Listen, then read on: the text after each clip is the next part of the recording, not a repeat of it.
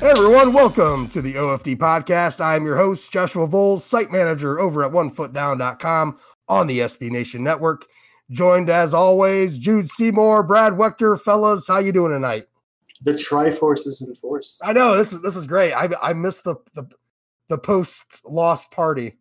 We- we managed uh, quite admirably. Bobby was a was a, a fun fill-in. So Yeah, I um, like how you brought up sensitive subjects that you know I would fucking scream at you about, and you got no screams.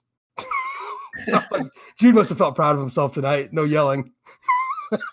I was not, I was not I did not have to talk to my therapist about my Brad and Bobby session. like like like like bringing it up like bringing it up about the thing about Michigan. No, burn, burn, burn. like I'm I'm yelling I'm yelling at my own podcast. I, you I was very nice to Bobby when he said what he said. So I you know not, not everything not everything you gotta not every hill you gotta die on and and this comes from a guy who dies on a lot of weird hills. Oh, I don't know, man. I'm I think that's what I'm sent sent to Earth for. I mean, I, I don't know if you heard, but but I once defended Doug Gottlieb on the internet, so I'm not the smartest man. Whoa.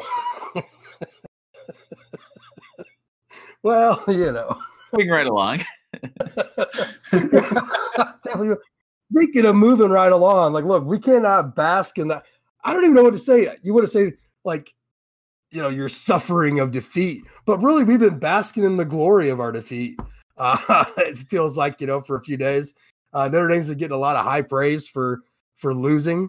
Um, it, it, it, it was kind of, I don't know if you want to say funny, but it has been a little strange because you kind of saw, you kind of knew that it was going to happen. That like the national media narrative on a close loss, everyone was going to come back around on Notre Dame a little bit, and and basically in my in my mind, it's to sell, it's to sell the story of do they belong in the playoff or not?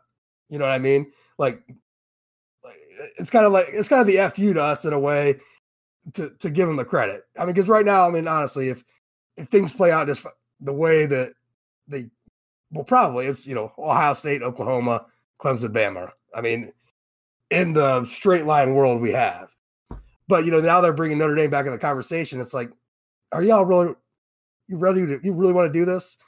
So I mean, I don't know. So you know all that, and now we're moving on uh, to ACC opponent Virginia. 18 ACC opponent, Virginia. Yeah, ranked 18. We don't get too many ranked ACC opponents in Notre Dame Stadium. Ah. Not too many. Like fucking ever. like that ACC agreement is just woo. You know, let me ask you this. I, I I don't know if you guys had a chance to listen to the podcast I uh, that I did with uh with Caroline, but she made she made something that I thought was kind of interesting when she I asked her how she felt about the Notre Dame uh, ACC deal. And she was like, you know, kind of all right with it. But she said she's definitely, you know, team join ACC. And, you know, she she had laid it out as she wanted Virginia to have like a full time rival. Now, you may think that, you know, Virginia Tech's their full time rival, but really in other sports, like football might be it, but all the other sports that encompass um, Virginia, you know, that that really wasn't the case. It was Maryland that was like their full on uh, you know rival, and then Maryland bounces to the big to the Big Ten. Uh, she also expressed some anger about Virginia not having a fencing team, uh, which we thought was kind of weird considering you know how fancy ass Virginia is that they wouldn't have a, uh, a fencing team. So Because our founding fathers like to uh, settle things with uh, swords and guns, right? I yeah, I, it just you got a you got a guy on a horse with a saber, and uh, you don't have fencing. That's that seems a little weird. Well, why don't they invite UMBC to the ACC then? I did not bring that up. I'll say it. Well, because she'll probably just let you back down when they just won a national championship, right? So yeah, and they will they will remind you like we on the like I don't know. It's like two or three times a week now instead of like the daily uh, site manager email. Uh, somebody from that Virginia site will remind everybody with a GIF or a picture of the basketball. I mean, they are pretty. They know how to celebrate a title. I'll give them that. like, they will stretch that damn thing out. What's the reason? Was was the reason she said Virginia Tech wasn't really a rival because Virginia Tech hasn't hasn't lost to Virginia in football since 2003. Is that maybe the why that they're not rivals anymore because it's so one sided? yeah, I don't know. It could be. But I mean, I I, I saw her point. You know, with, I think- the I full, think Duke the is a full, natural the full university scope. rival, right? What's that? Duke is a natural basketball rival. I mean, I, I don't know that I can speak to any. Well, I guess men's lacrosse. Duke is very good at men's lacrosse. Women's lacrosse, same exact deal. I mean, I just don't think Duke's any fun. I think Notre Dame's a fun. It's a, f- I mean, number one, it's it, you know, it's a probably a better fan base than Duke all the way around. Um, you know, there there's just more to it. I mean, Duke, you got whatever. Fuck Duke. I'm not talking about Duke. Not yet. Damn it. All right. So Notre Dame only dropped to number 10. And you know, there was a players only meeting after the Georgia game, and and it none of this seems like it's the way. I mean, who leads that players only meeting? Is that like an, who leads a players only meeting? Is that like an Alohi Gilman. Jalen Elliott sort of thing? Yeah, that, I mean that's a captain's thing. So I, but, but I think you know Kareem was a ringleader on that. It seemed like. Um. So I mean, but it it speaks against like this whole narrative we had in the preseason, right? Like Virginia was a trap game. You ask hundred people, you know, what's the trap game going to be this year? Ninety-eight percent of them would, were saying Virginia, and that totally doesn't seem like the case now, right? Like there's no way this is a trap game. I don't think you could be the 18th ranked team 4 and 0 uh, and be who you are and come in and say that's a trap game. I just Right. don't- a trap game is like Right. I guess I mean this whole game takes on a whole different light, right? Four and Virginia, ranked in the top twenty-five, and Brian Kelly immediately, I mean, right after the the Georgia loss, spoke about the game that defines the season is the next one, which is Virginia, which is a tra- so that so you can throw trap right out the window, you know, which I mean I think a lot of hip hop purists would like to do, anyways. But that's a joke for other people, Jude. I got now I got that. but but uh you know so i mean this this game takes on a whole different light and a, and a whole different feeling as far as i'm concerned I mean, I, I think that look, nobody wants to be two and two after this game, right? And so two and two is a much different scenario than than three and Three one. and one. Um, you know, with with uh I don't want to say easy games ahead of you, but more manageable games ahead of you. Certainly uh Bowling Green is pretty manageable. Um Mm, USC, I, I don't even understand what USC is right now. So um, I'm I, I isolate between not at all worried to slightly worried, but I'm not nearly think I'm not fretting it, you know. So because they're down to the third quarterback, they might be back to their second quarterback by the time that comes back around. But um, i mean are you more worried about virginia or a possible turnaround in ann arbor? Like what if dylan mccaffrey becomes uh, suddenly becomes a starter in michigan? Are you more worried? Well, I, did I they guess put in their better quarterback? Michigan's offense is suspect, but the real question, I think, what que- question mark now is is Don Brown's defense exposed? I don't know if you read um, Stu Mandel's uh, column earlier in the week in the Athletic. He was speculating that basically that Ohio State had given the bru- blueprint on how to basically dismantle Don Brown's defense, and and I think maybe some people took issue with that, saying, "Well, Ohio State dismantled Don Brown's defense because they had the the athletes, the speed." and they realized that the Michigan defensive secondary couldn't keep up with them. But um, th- definitely that thing has gone a little wacky, a little a little rickety, and so yeah, maybe there's a change coming on offense. Um, maybe Josh Gattis won't be calling plays. I, I'm, you know, that that marriage doesn't seem to be working. I, I'm not worried about that. Am I worried about that uh, more or less than Virginia? Uh, yeah, I mean, it's still a, it's still a game in Ann Arbor. I'm still I'm still worried about that more than I'm worried about Virginia. I mean, but that's against like a head coach who didn't even have a one-on-one physical in your face interview for his offensive coordinator. It was a 20 minute fucking phone call. How much sense does that make? I mean, it's somebody that you, you know, I could see it if it was somebody that you have known or have coached with, or, I mean, even that seems a little like lighthearted, like to to just a 20 minute phone call. Like, yeah, this is the guy get talks and then hires it.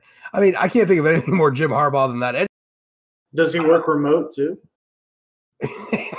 It's- Does, does he call plays from his couch? Like, well, the the way their offense looks, it certainly looks like he is. yeah, I think uh, this remote work thing is not working for college football. I think you stick to tech. All right. Well, let's let, let's Stu- let's look. Oh, go ahead. No, go ahead. Finish what you're was going to say, Stu mentioned the fact that he lives in the Bay Area, and obviously Harbaugh just coached Stan- Stanford and the 49ers, San Francisco 49ers. And he's like, the one thing that just strikes me is how much people do not miss him around here. You know, he said, I hmm. think the whole thing was, you know, he comes in like a, a laser light show and he's all sparkly and fun. And then all of a sudden you're just like, well, I've just been kind of looking at the same thing now for a couple of years and I'm a little bored. And so it, the, the whole like enthusiasm unknown to mankind and who has it better than us, that kind of like shtick, like just kind of gets old with people.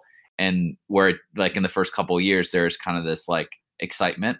So I just, Well, if this, somebody if else made the point that I mean, we all thought Stanford was going to crumble after Harbaugh left, right? We thought like sooner or later, like not sooner or later, just like you would you would start to see the decline with with David Shaw, and then that didn't happen. You're like, well, you know, Shaw's a pretty good coach, but what set Harbaugh apart from what he did there at Stanford and at San Francisco, you know, this has been suggested elsewhere, was Greg Roman, offensive coordinator, now with the Baltimore Ravens. You know, now people are starting to wonder if it was Greg Roman all along that was kind of propping Harbaugh up. You know what I mean? With the with the way they were doing things. interesting. So I don't know. Well, we're going to talk about Virginia because I, am not letting this become my trap game. Um, look, we're getting Michael Young back this week. That's good news. Uh, getting Jahmir Smith back this week. That's good news. Uh, is there a chance in hell that either of them have as good a game coming back as Cole Kmet? And that would be kind of a hard, high bar to reach, right? Yeah, I'd say extremely high bar. I mean, how about halfway? Can either of them reach 50 yards and half a touchdown? half a stolen touchdown. I mean, I'd love to see Michael Young do it, but geez, I don't know. The one thing that that, that Brian Kelly said tonight on his radio show that I thought was interesting was um, that Young would give Chris Finke a, a rest that he he kind of sorely needs because he was taking seventy five to eighty snaps uh, during the game, and that's really more than they wanted to work Chris Finke in a game. And so, you know, Michael Young will not be back at full speed or full effort, but um, even if he can give, uh, you know, Chris Finke a couple of blows or whatever, um, to use Brian Car- Kelly's terminology, uh, that's that's super huge. So, you know, I'm not expecting a lot out of the first week, but I I'm just I, this is faster than I thought that we would get him back. I thought this was more like a bye week thing. So, Do you think it's strange they, they still kept Finke out on the edge there? Because when the depth chart came out, they still had him, you know, out at the, you know, on the outside with Michael Young backing him up there well, I, instead just- of I on the- thought that, I thought that spoke to maybe how little they thought they were going to use Michael Young. You know what I mean? or does it or does it say how little they're actually going to use Finke? Because I with a rib injury, I I don't know. I just I Then why did you list So- Finke so- first on the depth chart? I I don't know. Well, because it's it's your captain and he's probably going to play.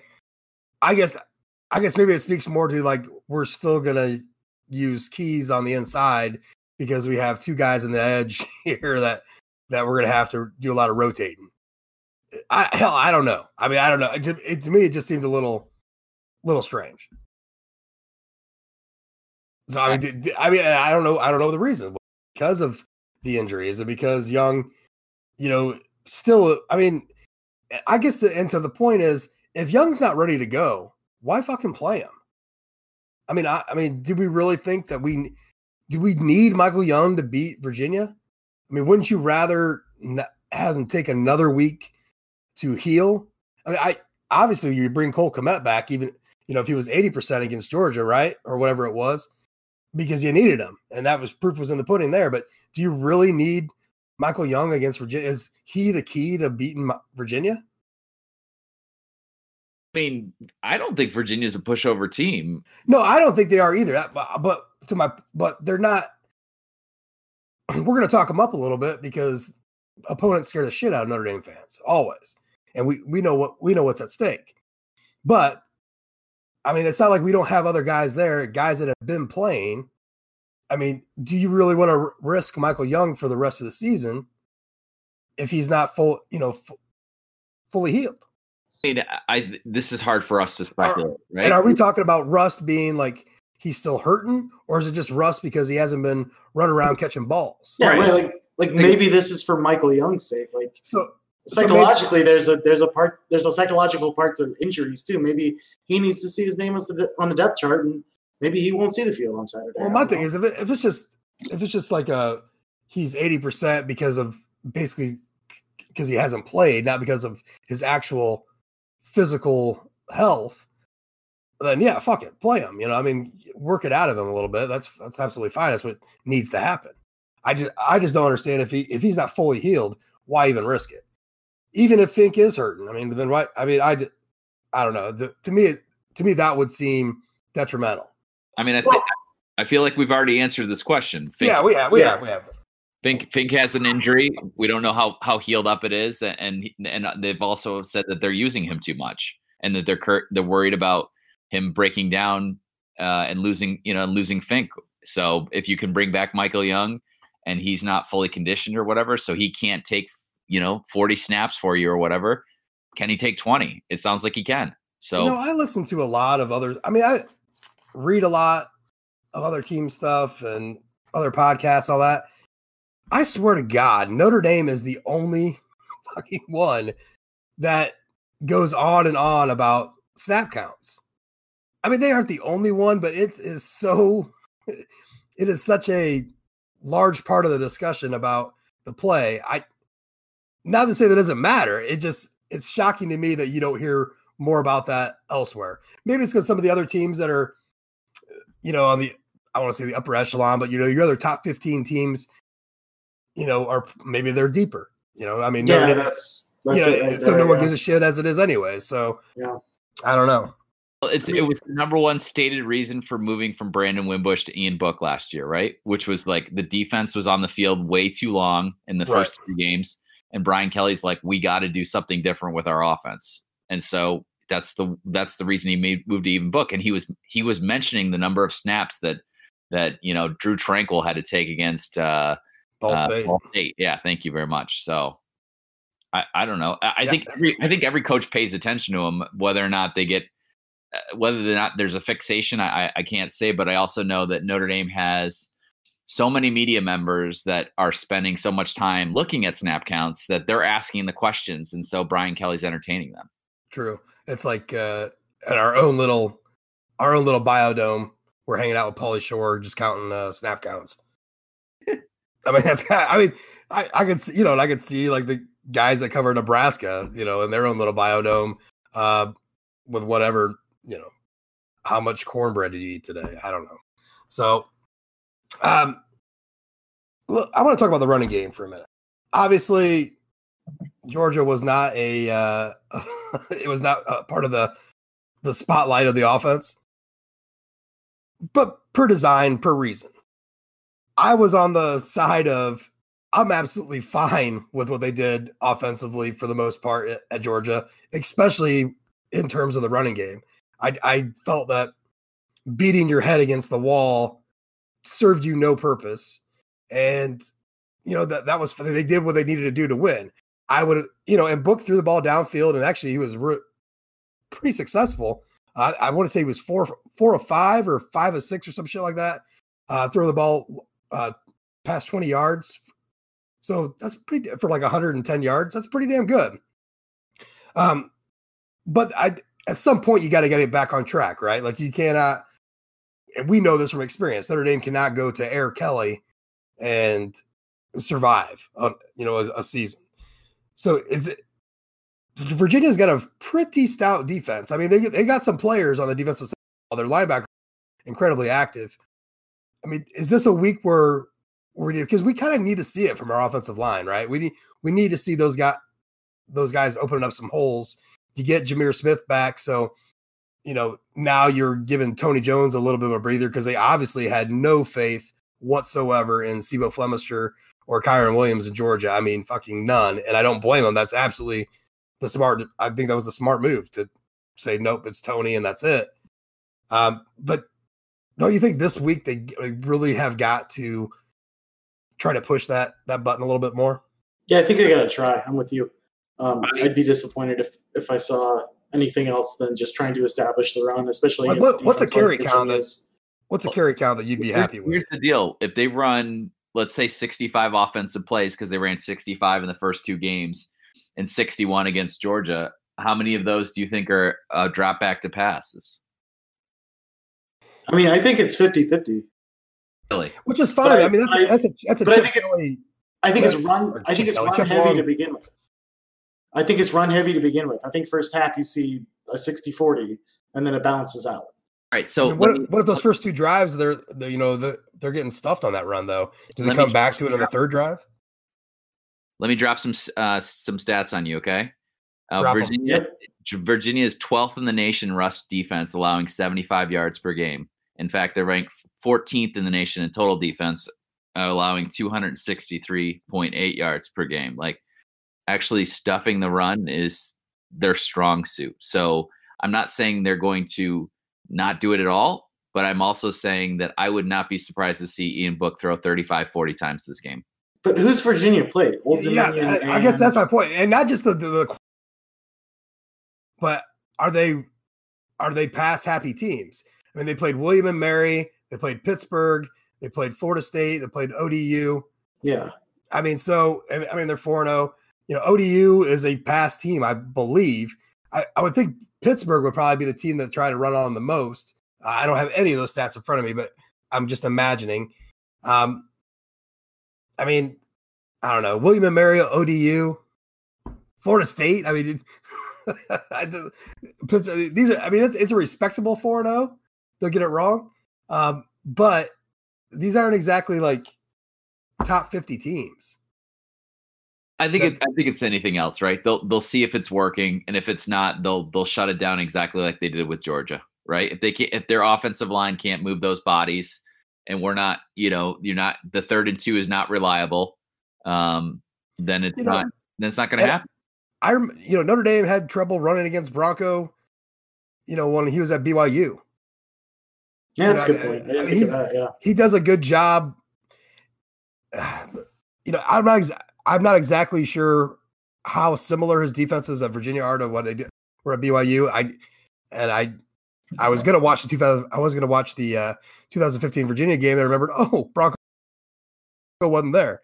Uh, so, uh, well, yeah. So I just, but I was trying to figure out. I was trying to think about how similar their defenses were because I remember the BYU defenses kind of giving Notre Dame a problem with the run. They're pretty active up front. Um, they did a lot of uh, a lot of stunting. So you know, I, I don't know. Their inside linebacker has 13 tackles for loss already. Zane Zane Zandler, there's Zane Zandier. Yeah, he's got like five sacks, I think, too. And you got Jordan, Jordan Mack leads all uh, linebackers with five sacks. Okay, he's the one with five sacks. Okay, I mean, and Snowden's got like three, and that dude's yeah. like six seven. Snow, Snowden six seven linebacker. Snowden last week won Defensive Player of the Week. Uh, I think for the ACC, 15 tackles, two sacks, three tackles for loss. I mean, that's a that's a huge game. That's a Te'von Coney. Yeah, we're not even talking about Hall. You know? Right. Right. so I mean, you might be their most talented player. Uh no, I so I don't know. You know, I don't know. I I would like to see them go more to because I mean I know Chip Long wants to play it more balanced with the pass and the run. I mean, that's he's talked about it since he's got to Notre Dame, and for the most part, he's backed it up. Um, you know, with he wants to run the football. He wants to be balanced. He wants to use the tight ends. Uh, so we'll. I just don't know. I I, I don't want to see them uh, abandon all ye hope uh, and go and just fucking air it out. Uh, but you know, you got to win a football game too.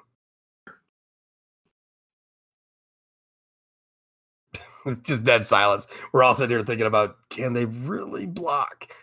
Like, I mean, what is the deal with this? I mean, let me, no pull, out my Jerry, let me pull out my Jerry Seinfeld. What is the deal with this offensive line?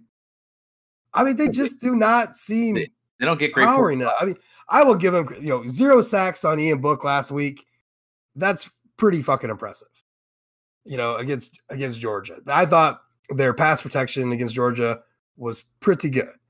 Um, but you're going to have troubles in the run game, and they weren't even try it. So hard to even grade them on, uh, you know, as a run blocking grade because of the way they were going about their game plan. But what we saw the first two games, it's just there's just no push. Like I, I just don't get it at all with the massive size of these of these guys and the fact that they've been able to do it before. I mean, is it really more of the running back? I mean, is it you know, was it do we really need that top notch running back to get four yards of fucking carry? Even it's not just the running back though; it's the it's the offensive line. You know, they're just well, that's, getting- what that's what I'm saying. I'm like, but uh, last year Notre Dame got I can't remember the the amount of the percentage of the stuff of the run stuffs when we are running the ball, but it was incredible how poor we were. And we got stuffed a lot, but you could count. But then Dexter would pop one. Stuff, right. stuff, pop one. Stuff, pop one. Stuff, stuff, stuff, stuff, pop one. And so you're so all your basic stats kind of even themselves out, right? Yeah. It was twenty four percent. But this year there's no pop. There's no running back pop. So I mean, we're also are, all these stuffs are just like adding up, adding up. We're also pretty spoiled in terms of offensive line play from when Hiestand was the coach and when we had McGlinchey and Nelson and Josh Adams. I mean, those were I know, we, were used to seeing like the, I know, but we have got four returning starters on this on this fucking line. five star. What's that? Including a five star. Right. Right. I mean, whatever. I throw that in the trash. I'm not. I'm not concerned about that. But we have four starters returning the line. That should be. I mean, that that's a big deal to me. I mean, of all the like stats that get tossed around, one of the things that I look at the most are, you know, the the returning starters on your offensive line in the preseason. Like I'm looking at all, all, these other teams. Like how many guys do you have back on the offensive line? I think that makes a huge difference. And you say Notre Dame's got four returning starters. That's huge to me. Just I have. I mean, look, look. What was it? Third and one and fourth and one um, when they when they threw the touchdown to Kmet that was really intended for Jones. Um, they threw two passes there. They have no they had no confidence at all they could get one yard, and and they they acted that way against New Mexico too. With it wasn't just about the play calling; it was just their guys couldn't get the push against a much smaller New Mexico defensive line. It was it's unbelievable. Yeah, I don't know. I mean, that's that's what bothers me the most. It's just there's a lack of. I, I'm not gonna say lack of effort. I'm not throwing these. I don't want to throw these guys under the. side. I like these guys and I've seen them I've seen them perform well, but right now they are not. And I don't know, maybe that's a Jeff Quinn problem. I mean, that's what it's this is all lining up to be, right? Like I think I look, I I believe we were sold a bill of goods about Jarrett Patterson that has, that has not come to fruition. I don't believe yeah, there, there is a lot of uh, there's been a lot of mistakes coming from the center position and and he's the he's I mean he's he should be the glue that holds the whole thing together, and I don't believe that's the case. So you got five guys who are sort of they want to be working in tandem, but I don't think that they are right now. And so maybe they will gel, or maybe we're gonna have like a 2014 type thing where like by the fifth or sixth game they're tra- they're changing up, you know, the starters and guards are moving to tackle or tackles moving to guards. You know what I mean? Like maybe we'll have one of those kind of reckonings. But right, but we knew we had bodies behind there in 2014. We don't know. We're not sold on anybody behind the guys right now. I mean, do you bring in Trevor Ruhland at center to to take over for for Patterson? I mean, I don't think the staff feels that way. No. So no, that's what I'm saying. I I just I don't see that happen. Just the Aaron Banks is just is just he's frustrated me. You know, he's what? He's frustrated me. I, I saw I saw you tweet out. I, am pretty sure it was you, Jude. On, was it on that screen when he just completely didn't? See, I mean, how do you I not mean, downfield? That's the, the most unforgivable thing. And I know uh, Brian Kelly was lighting a fire under his butt, and I just I felt the same exact way. Because I mean, if he hits that block, it's at least six, seven yards rather than getting smoked. Fundamental to his job. I don't even understand. no, it was it was awful. That was that was one where you kind of jump up and was like, "Oh dear God Almighty, what are you doing?" Uh, but let me well, let's stay on the offensive line. I, that first penalty of the game, first play of the game, that penalty on Icon. Uh, I know we're talking about Georgia again, but were you guys as dumbfounded as I were? I was. He was committing penalties, or that it was committing penalties on the first play of the game. Yeah. Well, I mean, that it was actually called a penalty. I mean, the play was still going on. That play that that happens ev- almost every single down in football. Because he refs, the guy is what you're saying. Yeah. Yeah. I mean, that happens on every single play. You can throw that flag yeah, every single think, time. honestly, that was the ref setting of the tone for the night, saying we're not going to that, that we're going to be to- completely fucking incompetent because they looked at for most of the game. Yeah, there were there were a lot of bad calls both ways. Yeah, no, I say Notre Dame was not. This is not a blame game for Notre Dame because they those refs screwed up that whole game on both they fucked everybody's rolled up that night, which made it kind of a, it was just a strange watch because the refs were so bad. But that, you know, yeah, setting the tone, I thought that too, Jude. I thought, well, they're doing that, but it still is like, are you kidding me? That play happens every single time, and I mean, every single play in football that's going on. Yeah, I mean, you, you can't choose a play that's going to like dictate the outcome of the drive to set the tone. That's just petty. I hate that. I hate that. Like, you know what you do? The pregame before they do the, you want to set the tone before the coin flip. Just get the guys together, the captains, and say, look, don't punch each other in the face. Play ball. That, that's your tone. That's all the tone you have to set is don't don't go don't make this a ESPN highlight of a of a brawl. Yeah. Other than hey, that, it's football. Hey guys, we're all fired up. You know?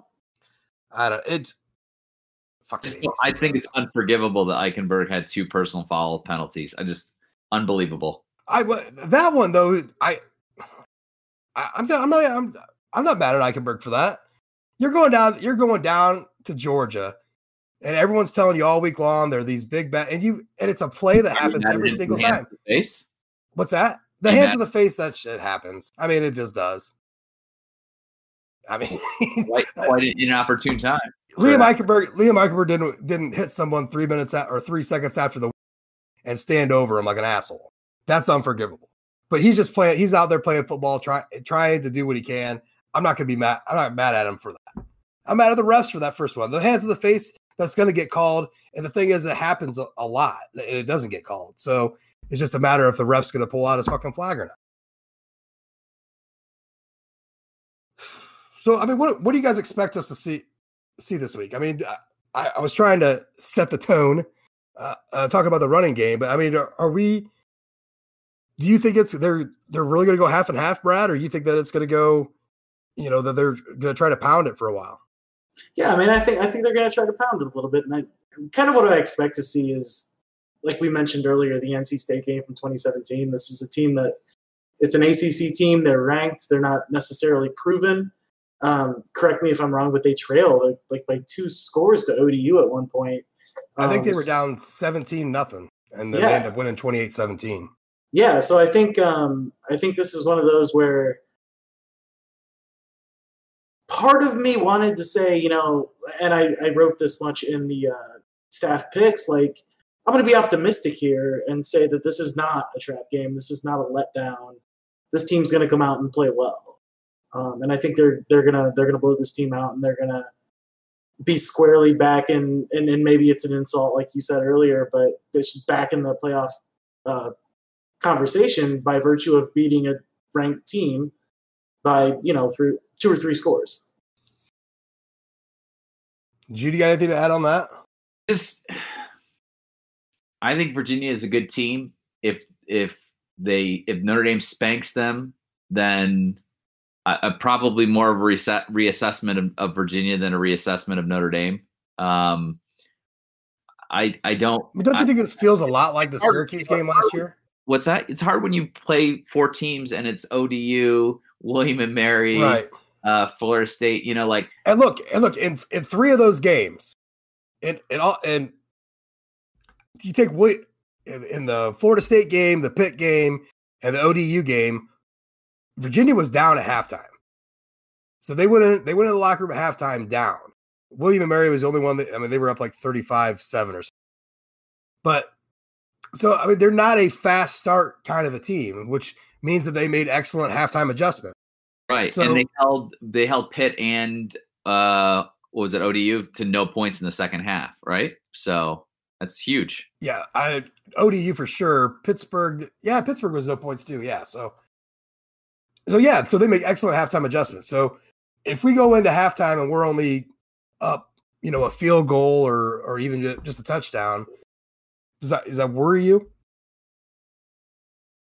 Just I don't see Notre Dame losing this game. I just I think the question is whether or not this game is is close or it's it's lopsided, you know.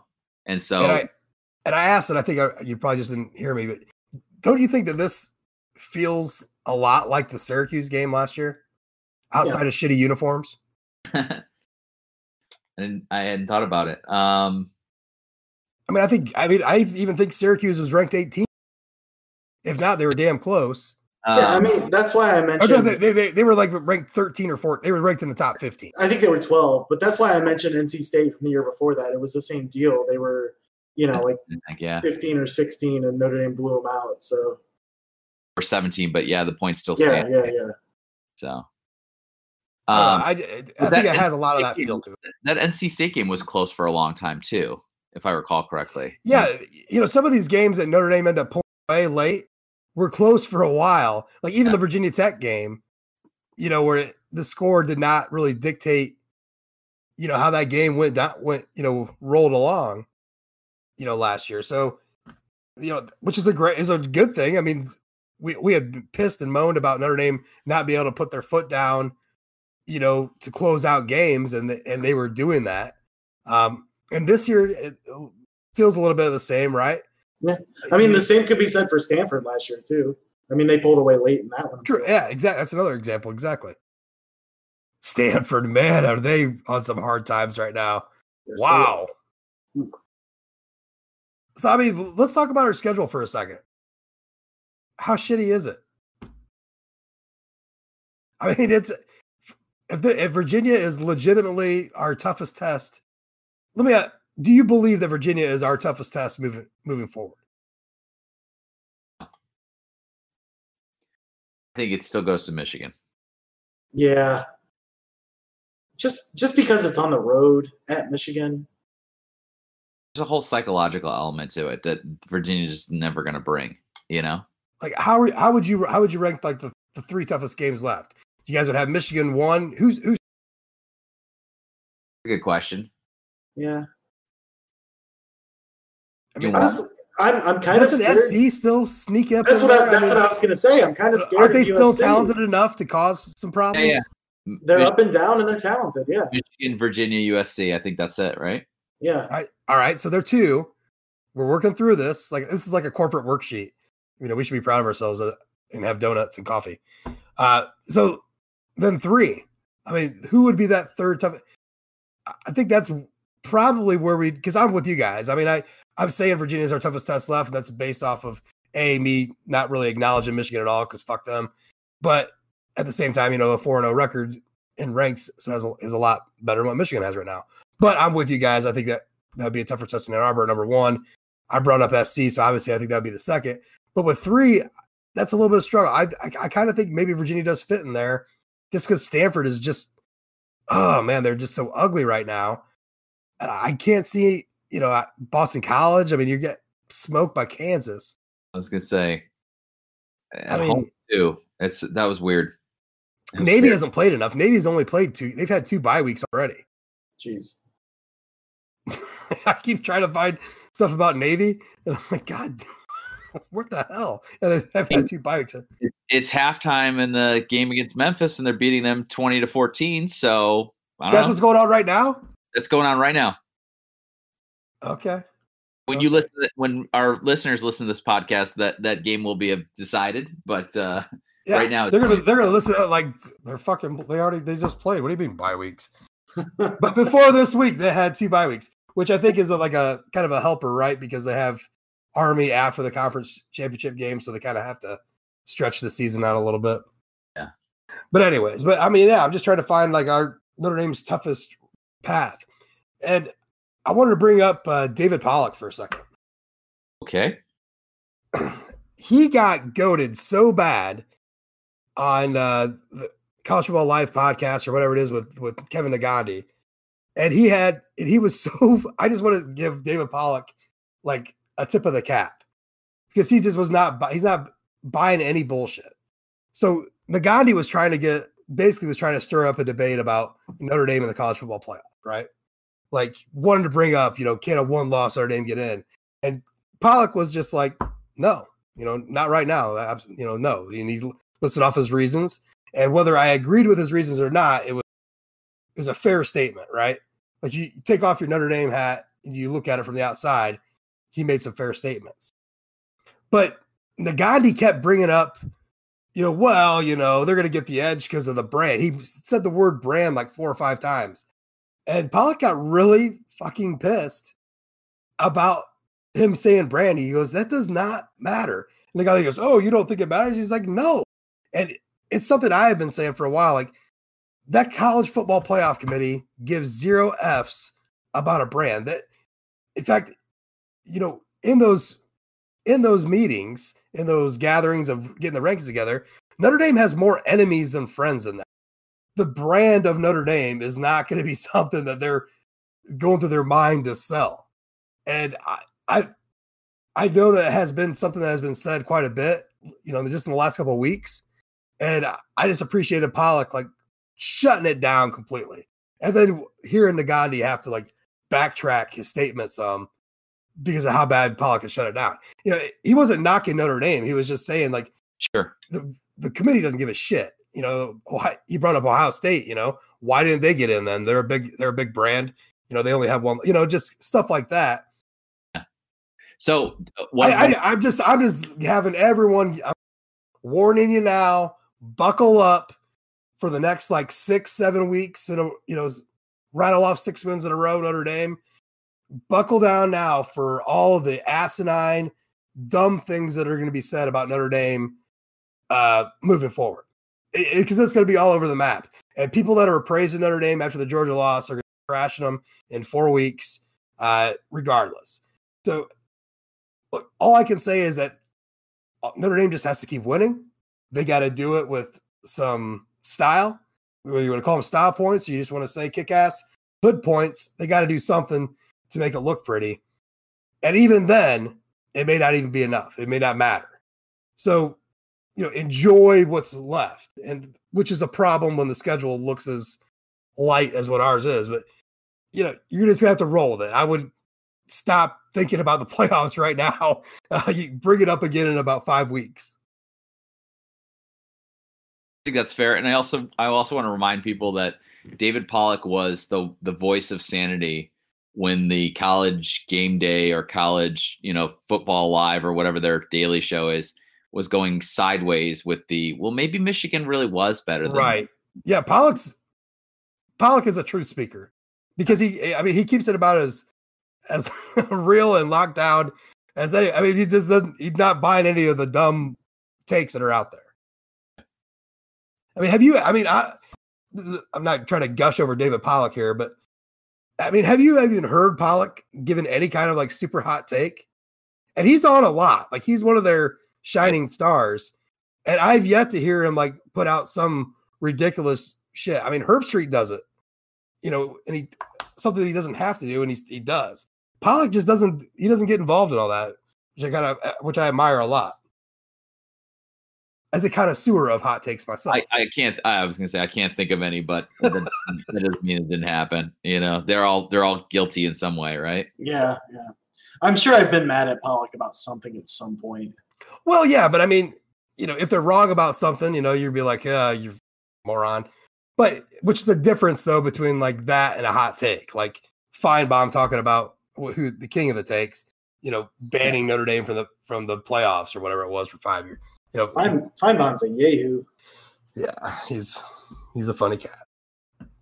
So let's get some predictions here. I mean, I think we kind of dan- we've danced around this game, and it, I got to I've danced around it all this week. I've had a weird week as it is, right? And but trying to like really put my finger on what this game is going to look like, I still have not got to that level. Like I I'm still like I what, what were those books called? The Choose Your Own Adventure books. I'm I'm, I'm reading a Choose Your Own Adventure right now uh, with Notre Dame football and, and Virginia coming up. And I, I can't make up my mind. I'm on page 12 and I'm not sure if I should go to page 18, 32, or 44. I mean, it's just, it's, I mean, you have a sword in your hand. You might as well slay the dragon, or at least attempt to. I know, but if you could, if you could just click the wheel, cloak of invisibility, just walk around, walk right on by. Uh, Brad, what do you think? I will not turn to page 153. I will close the book. I don't want to make decisions. I want to read a story. And in terms of your, in terms of your score prediction for Saturday, Slave. Okay, okay. Tell me what to do, corporate Um, master. I don't remember what I wrote for the uh, staff picks, but I'm pretty sure it was a Notre Dame blowout, something like 31. That you said this this afternoon. Yeah. what, what did I say? I I didn't read it. Oh, okay. yeah, I'm pretty sure. I'm pretty sure I picked Notre Dame big. I just think I, I'm I'm being optimistic here. Prediction: Notre Dame's going to win. Um, I just got an email from Notre Dame advisory regarding Eastern equine encephalitis from mosquitoes. Uh, you know, they've been reported in Southwest Michigan. So I'm if you're die. going, yeah. So guys, when we go to the game, we have to wear long sleeves. Um, but don't Dude, worry. you're taking the- your firstborn son, correct? I am. Yes. Yo, Don't worry. you, you better lock him up, man. You better put like ace bandages all around him. Also, Don't as- worry. The end of the email says the Notre Dame bookstore has added a supply of insect repellent. So Hell yeah, everyone they are. listening, yeah. So everyone listening that's going to the game, go and get your repellent and watch Yeah. Notre Dame beat Virginia big. That's my It's gonna be so easy to go into that bookstore too. It's gonna be just a breeze to get in and get out for some fucking bug spray.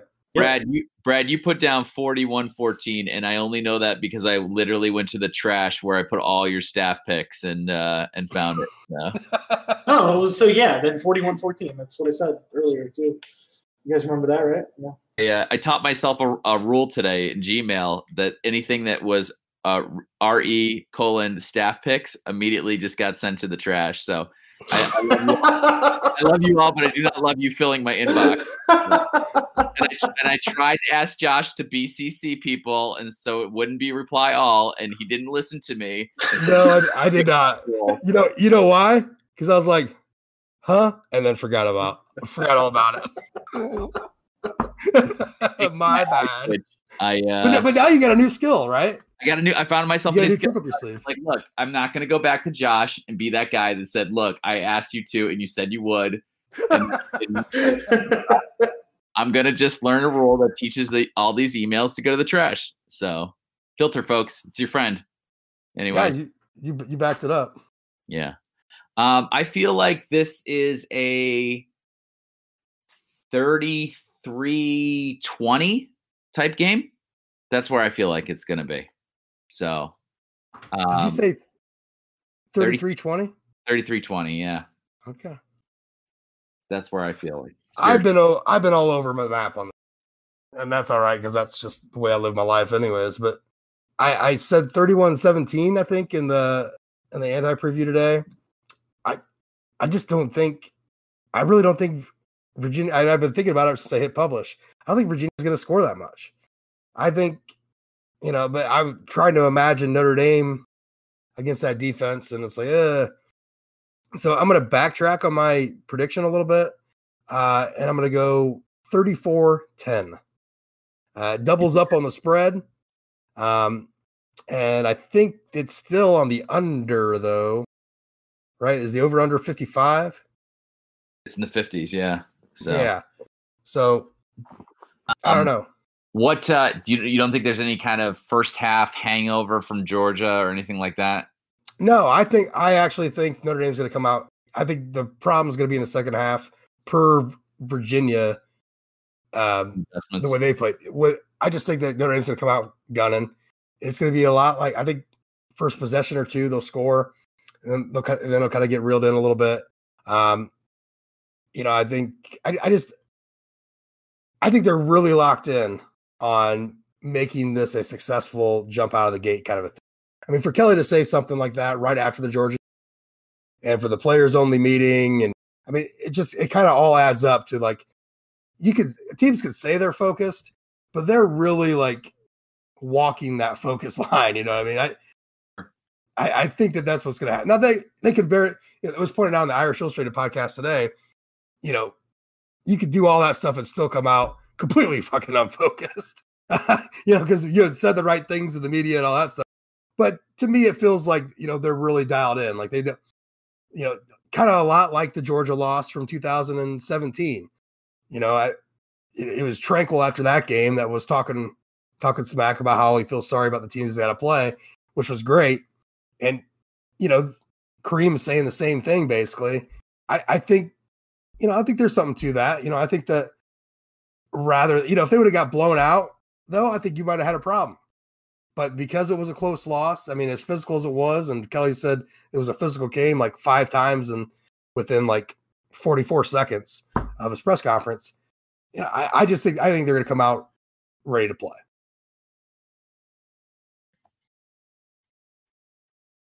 So we all got them winning, row, right? Mm-hmm. Okay. Yeah, so we're good. we're, we're bring on the next week. So, um, three thirty game. Before we go though, let's. I, I do want to bring up uh Skynet. I mean Skycam. Okay. They reeled it back. Did you did you see the the stuff published today? From Eric Hansen and the Insider. Yeah. I just I am a little shocked, and I know I shouldn't be, but I can't remember the guy's name. Jude, you don't need to look him up; it doesn't matter. The producer, that, yeah, okay, there you go. I because I keep forgetting his name. You know, he was pretty brazen. He's pretty bold putting that out there, like, and then talking about like you're gonna like this. We're just gonna do this, and then he had a backtrack because obviously the backlash was tremendous. But he still, in his statements, was not climbing down from that hill. You know what I mean? Because you like know he, why? Because it's his fucking idea. That's what happens in corporate culture. Because it doesn't matter if a, a, thousand people email him to tell him how much they hated it. If Jack Swarbrick didn't hate it, it doesn't matter what the thousand people said. You know, that's that's who's pushing this. I mean, did you read the article? Yeah, I know. I get it. Jack, I get it. Think outside the envelope. I want to see what you can come up with. You know, let's but make Jack Swarbrick isn't his fucking boss, though. That's the thing there there's that's a that's a that's a mutual arrangement right? Which is that notre dame has expectations it wants to see from nbc and nbc obviously says you better put a big a good product out in the field. well that's right? my thing. I mean if i was nbc then i'd be like and then what? Then you'll do what? Walk? Go ahead. I mean at, at some point like look i am been completely on board with the jack swarbrick experience at notre dame stadium for the most part.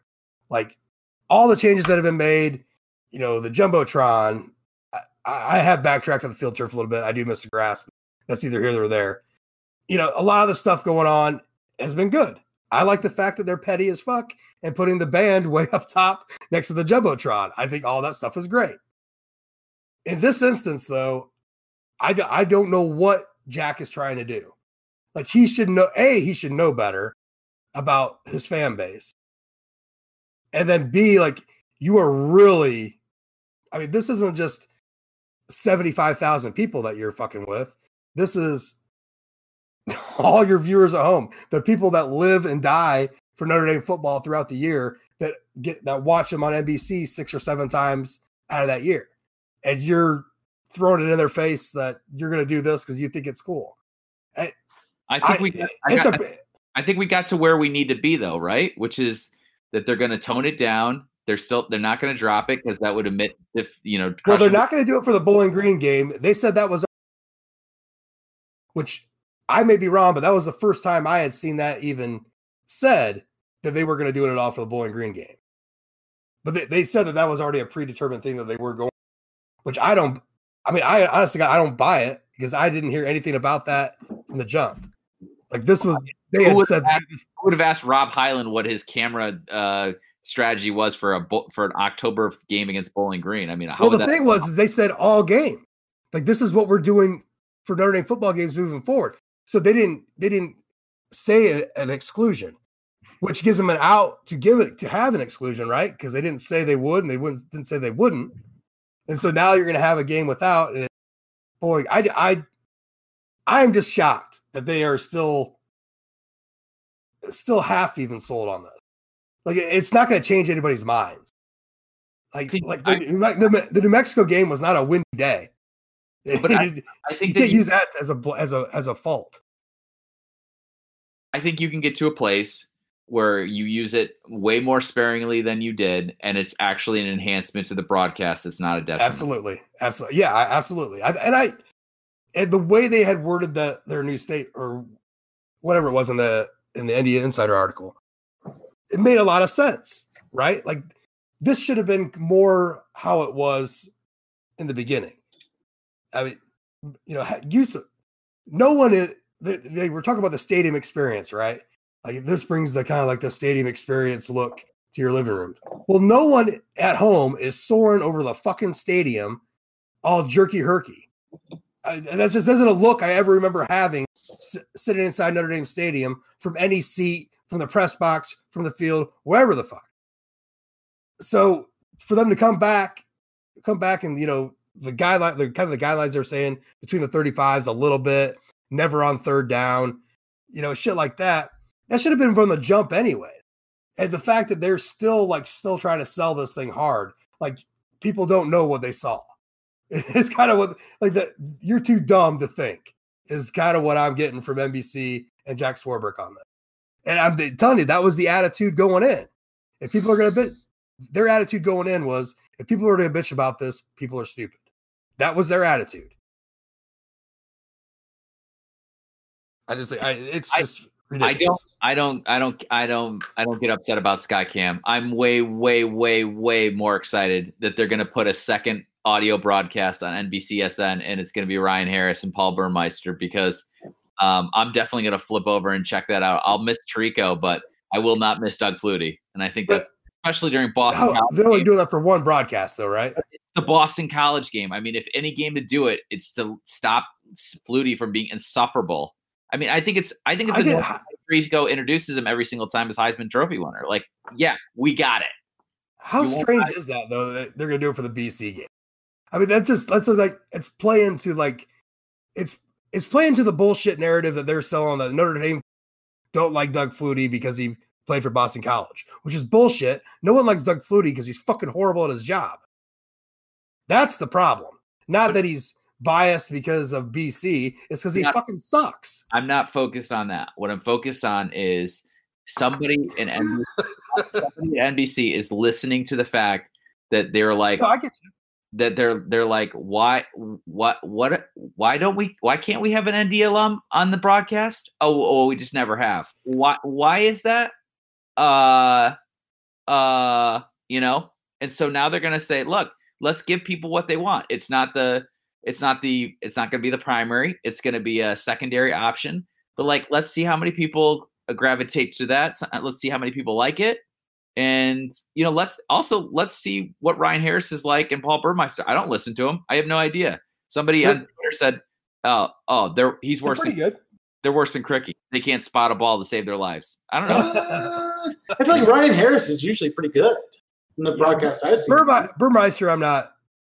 I, that's I a- haven't seen Burmeister. That's a I big step think. down from Tirico. Yeah, Th- That's like I'm not sure. Like that's a that's a bigger cavern stepping down than the step up from Flutie to Harris. You know what I mean? So how that'll suppose, play, yeah. how that'll play out, you know, I can't tell you. But I'm gonna tell you right now, I get the more that that info goes out to fans who have cable, who have you know NBCSN or whatever. I I think you're the the rating shift from NBC to that channel.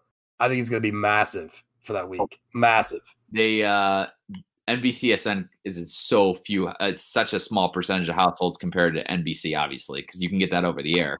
Right. But what I'm saying is, is that, but you can, but you can also take out, they, they can figure out all that shit, right? Like, So the households that have both that that were watching it on. Here's, here's the other thing: is I get my NBC through an antenna, and it comes in faster than I can get NBC SN through the through the uh, streaming service.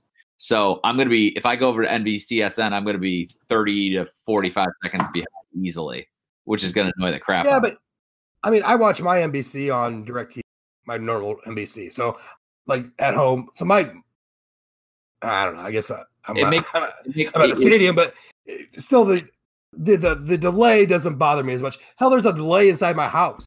My living room, my living room is 20 seconds faster than my office where I watch the game. So I got the. T- I kept thinking. I tweeted out. This is funny as hell. So I'm watching the Georgia game in my office, and I can't. I tweeted out like, "Who the fuck is? Where are these inverted whistles coming from? That's a fucking inverted. That place should be dead." I tweeted something out about it, and it turned out I was hearing the whistle from my living room, watching it in the office. I I didn't retract uh, my statement. I just left it as I'm drunk. Leave me alone. But um, no, I get it. I just, I, but I think whoever has that channel, regard, I don't give a shit if it's a minute delay. They're going to switch over that week. I think people should should give it a try if they firmly believe that Flutie ought to go and that Brady Quinn ought to be in, or some or an ND alum. Then I think you ought to give it. This is this is the NBC extending the olive branch to this very small voc- but vocal constituency, and so we should make best use of it. How do you know? think Brady Quinn feels about this right now? Do you think, like, do you think he sent, you think he's sending Harris something like this? It's all on you now, bud. You know, Oh, this, I- this whole thing is all on you. I think Brady Quinn is thinking about how beautiful his wife and his two daughters are, and how much money he makes at you know in the studio. I don't know. I mean, to me, it seems like he want. I mean, he wants that job, right? Like that's that's not an unknown. He he had- come out and said that he wants to do that. I don't think he's openly. I, I think it's sort of a like a hey, why don't you guys? Why aren't you guys coming to me? I mean, like the other thing is Brady Quinn's not doing games right now. He's doing he's doing the studio. Right, doing studio. He got taken off games, so that'd be a far cry from going from Fox Studio to you know analyst for NBC uh, NBC's you know Notre Dame product. you don't think he would jump at the chance? no no no. I, I, that, I mean, that's, that's not the I, question. I mean, that's not the question anymore. The question is why would NBC want him? well, He's I mean, not- he's because he's got it. I mean, first of all, because you're appeasing, you're appeasing your customer. I mean, I, I don't know how many times they keep talking about trying to be like But if he- if he nonpartisan, right? Like Simms, then I don't want him. You know what I mean? What's that? If he sucks like Chris Simms, then I don't want him. Yeah, but we've we've but Quinn's been in the booth. You've had we've had Quinn in the booth before, just not on NBC for NBC broadcasts. So I there, there's a sample. There's a sample of him in the booth. there is there's a sample there. quite well. There's he has he has quite a few people saying he does a good job. So I, I- mean, yeah. So I think I- I think The games I saw him in, he did a he did a he did a good job. So right. So I'm just I would think NBC more time- would more want someone who does a good job. the more years you spend in the studio, the less likely it is. It's like it's like Notre Dame hiring a Right, but don't but don't you think he would jump at the coach. It's not going to happen. But don't you think he would jump at? Of course, You he would. he's from he's from Columbus. Notre Dame's a school. Bringing his kids back to the Midwest, get them out of fucking LA. I I, I don't know. I, I'm I'm trying to figure out what you're trying to say.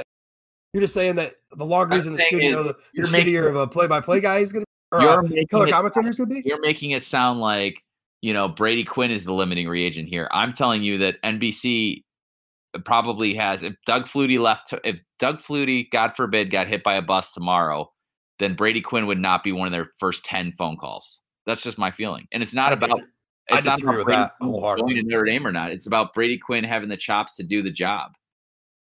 You know, I would agree with you on that statement about two months ago, or maybe one month ago, whatever it was, until fucking Skycam. I think Yeah. I I think they have a lot of making up to do with their only college football product out there.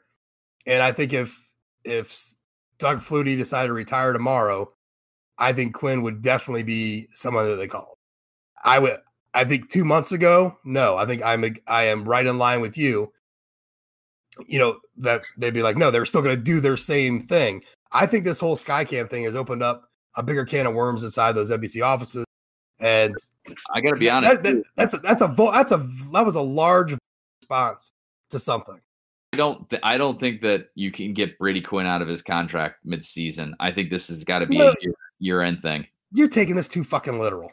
I, am just right?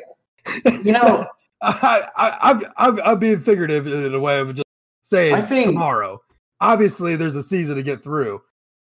I think uh, I- I would prefer uh, Shaquille O'Neal, Charles Barkley, Ernie Johnson, and Kenny the Jet Smith. Is that okay? Can we can we make that happen? Are we doing Net- Notre Dame basketball or are we doing football? No, no, football. Is, football is TBS football. getting them back together again? Yeah, yeah, yeah. For football, Oh. for Notre Dame football. I, How about 'Cause they're Malik like, Zaire? I, Yeah, I for would take fun- I would take Charles Barkley. I mean, I mean, wasn't Hines Ward on the broadcast at one point? Like, what what, what are we even talking about? How about Jimmy Malik Clausen Zaire? was on a halftime show, wasn't he? Hey, Get How about Malik superstars too. Shit. am I just gonna don't have know, we're let you guys- rambling on. Malik Zaire? What's that? How about, how about Malik Zaire? There's a guy who's working. He's just started, but he's calling You games. need a bigger now. body of work. Oh, what about what about uh, uh actually actually this is a, a serious uh, thing. Darius Uh, Walker. Erline. Darius Walker was working for like the Mountain West Network at some point doing play by play. What's he doing? How about Oh, maybe- Erline? Berline still working? Thought so. Is he not? I don't know.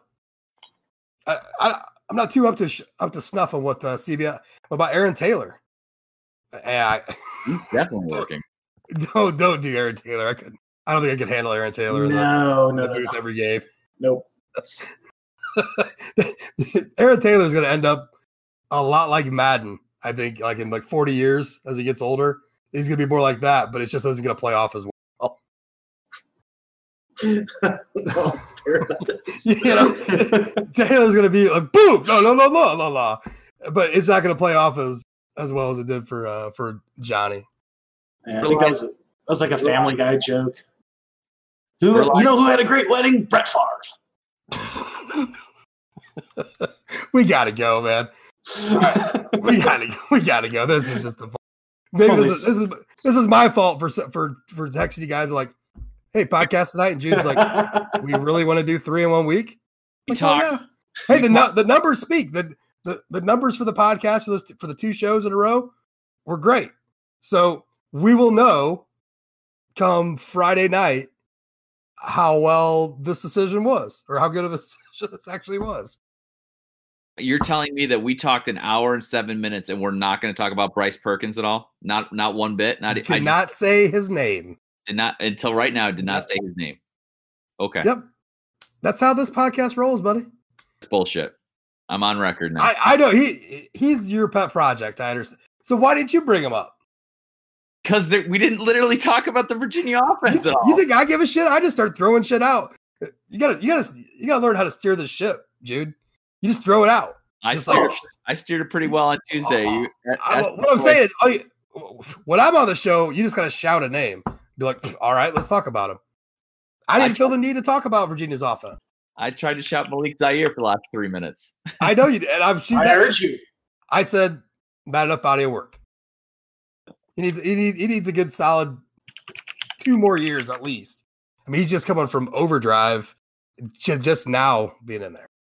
Young cat, he'll be coming up. I, I got, I got faith in Malik. But you, you want to say anything about Bryce Perkins? I just, I was letting it go. Yeah, I do. I, wa- I do want to say think, something about Bryce Perkins. Let's hear it. One is extremely personal, which is that he won my college football fantasy team for me last year, Jesus. my I- quarterback. But uh, there was only two quarterbacks last year that threw for 2,600 yards or more than 2,600 yards and ran for more than 900.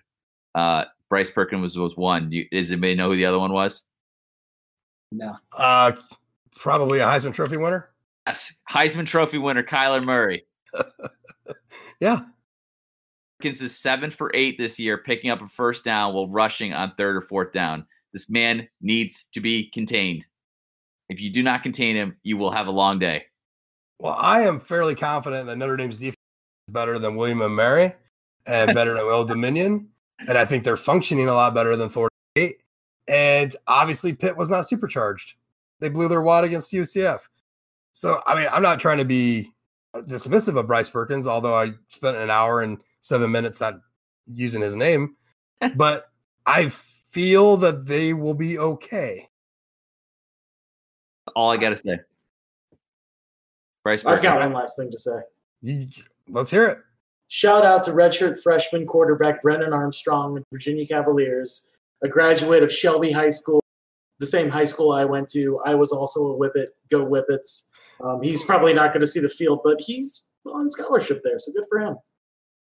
I also, yeah, I've never met him, so you know. I thought you were going to shout. When out, he does see the field, I thought you were going to uh, shout out uh, defensive lineman Samson Reed, whose father is the Rock stump double and went to the same high school as Alohi Gilman. There's a fun fact for you. Nice. That is that, that is actually a very fun. Or maybe you Dude, were. I think maybe I think you're gonna, the, uh, long snapper Enzo a- Anthony, who's a direct descendant of Thomas Jefferson. That's pretty interesting too. Nice. Hey, my uh my sixth what was a Great, great, great. I think it's like sixth or seventh greats in there. Uh was Thomas Stone, whose name is under Jefferson's Declaration of Independence. Uh, he was a representative of Maryland.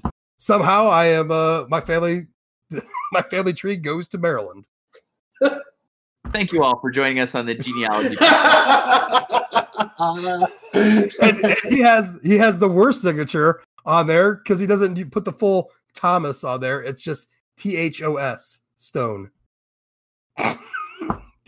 just a little little fun fact for you, Jude. I'm gonna make you do a whole show of fun facts when we get done with the season and we're like too stressed out to like really talk about real things. We're just gonna do a whole show about fun facts. Facts that may only interest Tom Hammond. I'm up for it. Oh, uh, you know, you know who we're gonna get on for that show? Ty Hildenbrand. Yep. See, we're listen. All you other podcasts from here to then are gonna be shit.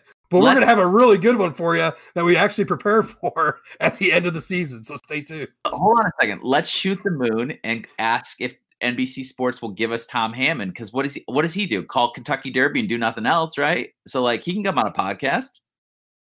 I feel that if we have Tom Hammond and Ty Hildenbrand on the same podcast, Ty Hildenbrand will probably lose his job with Solid Verbal because he will just go off on a vulgar rant unbeknownst to mankind. Something that I couldn't even pull off. I mean, worth it? Yeah, oh, it'd definitely be worth it. definitely be worth it.